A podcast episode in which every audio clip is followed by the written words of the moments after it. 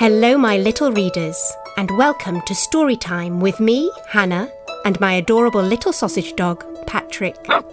We're thrilled to have you join us on our storytelling adventure.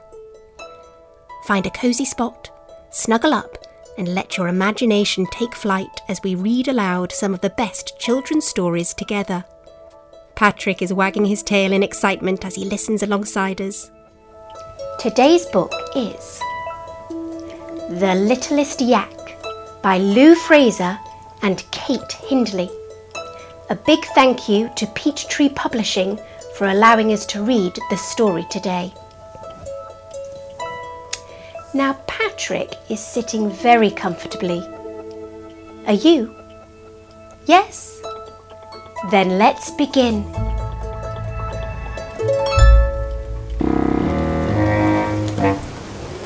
On the tip of the top of a mountain all snowy, where the ice swirling, toe curling blizzards were blowy, in a herd full of huddling yaks, big and small, lived Gertie, the littlest yak of them all. Now Gertie was great at being a yak, with the curliest, whirliest wool on her back. She could clip clop up cliffs, no matter how slippy, on little yak hooves that were splendidly grippy. Yes, Gertie was all that a small yak should be.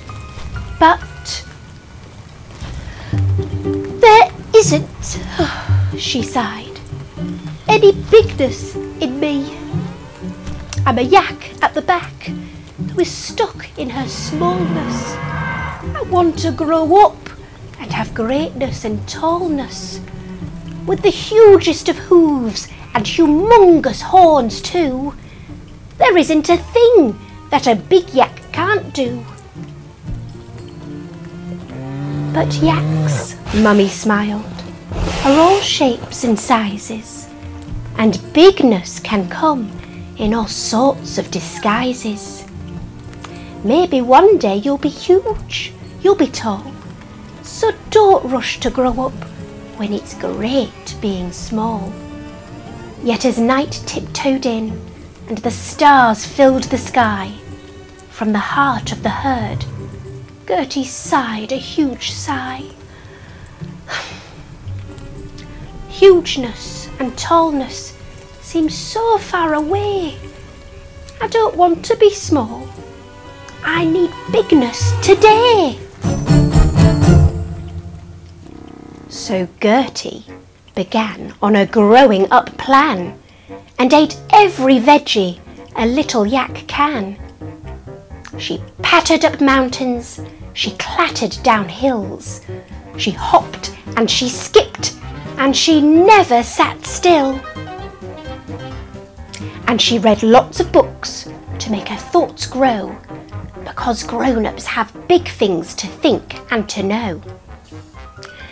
And though Gertie hoped and she wished and she tried, the days slipped away, but no growing arrived. What if, she sniffed, I'm a yak who can't grow? And a salty tear plopped from her cheek to the snow. But wait, what was that? Something was coming. A hundred yak hoofbeats were steadily drumming, and leading the herd in a snowflakey flurry was Mummy Yak grunting. Oh, Gertie, please hurry! Look up!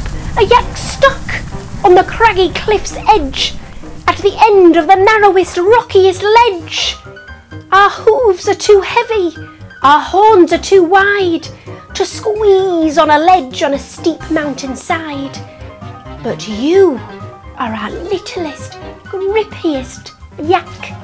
Only you can squeeze up there and bring that yak back. You need me, Gertie gasped, because I'm so small.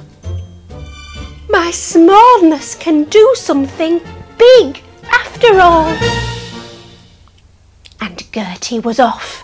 There was no time to waste. Over the ice frosted rocks in great haste.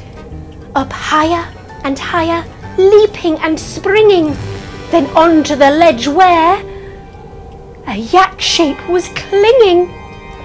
Oh! Gertie squealed as she stopped in her tracks. Why, you're the tiniest, weeniest, teeniest of yaks. I wanted to clip clop up cliffs, the yak shivered. But I'm not very grippy, and his teeny horns quivered. Well, gripping, smiled Gertie, is what I do best. Just hold on tightly, and I'll do the rest. So onto her back, the teeniest yak leapt, and down through the rocks and the ice Gertie swept. Home to the herd, far below, cheering loudly. Gertie, you did it! They all grunted proudly. The teeniest yak would be stuck without you. There are some things that only a small yak can do. Then Gertie was wrapped in a warm woolly hug, and into her ear Mummy whispered with love. As sure are the stars in the glittering sky, you'll be all grown up in the blink of an eye. But it's here and it's now, whilst you're wonderfully small, that you've found you've got bigness inside after all. And as Gertie gazed up at the moon's silver light, being small, the little yak smiled, is all right. For I'm just the right size that a Gertie should be. I am perfectly little and perfectly me. The end. I hope you enjoyed that story, my little readers. We would love to hear from you. For a special shout out, let us know which character from today's story was your favourite and why. Is there a book you'd like us to feature on the podcast? Send us an email to storytimewithan at gmail.com. Don't forget to include your name and where you're listening from. And to the grown ups, it would be really helpful if you could leave us a five star rating on Apple Podcasts or wherever you're listening, as it really helps the show reach more little readers and listeners. If you'd like to see the beautiful illustrated version of this podcast and to see Patrick enjoying the story, head over to our YouTube channel, Story Time with Hannah and Patrick.